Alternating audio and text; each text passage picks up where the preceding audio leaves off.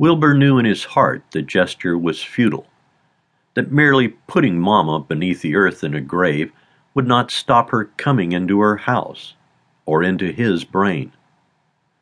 Still, he meant to go through with it, take the step, to show her that he was serious about his new-found Esmeralda, that he meant to keep her at all costs for himself, that she could not have her, either physically or spiritually.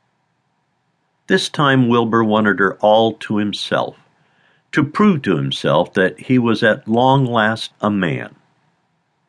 With Esmeralda's promised help, he could break free of Mamma, at least enough to have Esmeralda in his room, at his call, night and day, and not at Mamma's.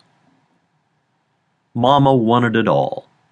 Mamma devoured everything and everyone, but no more. He'd gone down into the basement for the tools. He got the sharp shovel and the pick, and he was giving some thought as to where Mamma ought to be laid out when he heard more commotion upstairs. It was an old house and well built, but sound traveled through its walls. Was it Mamma or Esmeralda? Was it Mamma going for Esmeralda? He tossed down the spade and pick and rushed back up the stairs. Halfway up, he heard Mamma's voice saying again, She's a lying slut, just like the others. She's got you fooled, and I pity you, Wilbur. Wilbur, are you at all listening? I should have cut your ugly thing off when you was a baby. Suppose Mamma was right about her.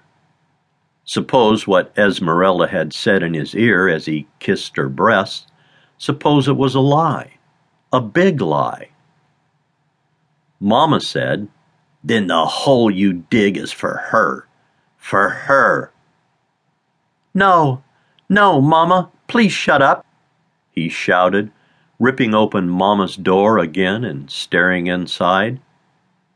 All was peaceful except for the laughter coming up from Mamma in the dark here. Mamma said, I didn't touch her, not a hair on her head. It must be her, then, making the noise, Wilbur thought. She might be trying to escape. She'd be a liar if she was.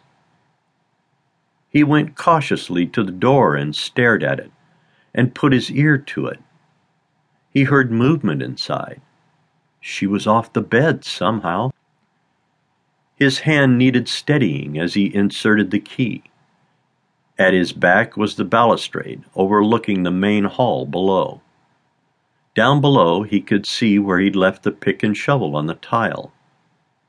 He turned the key in its lock and slowly turned the knob. He first peeked in and saw a form on the bed. Was she faking? He opened the door a little wider. She was still, as still as death, the sheet pulled over her head.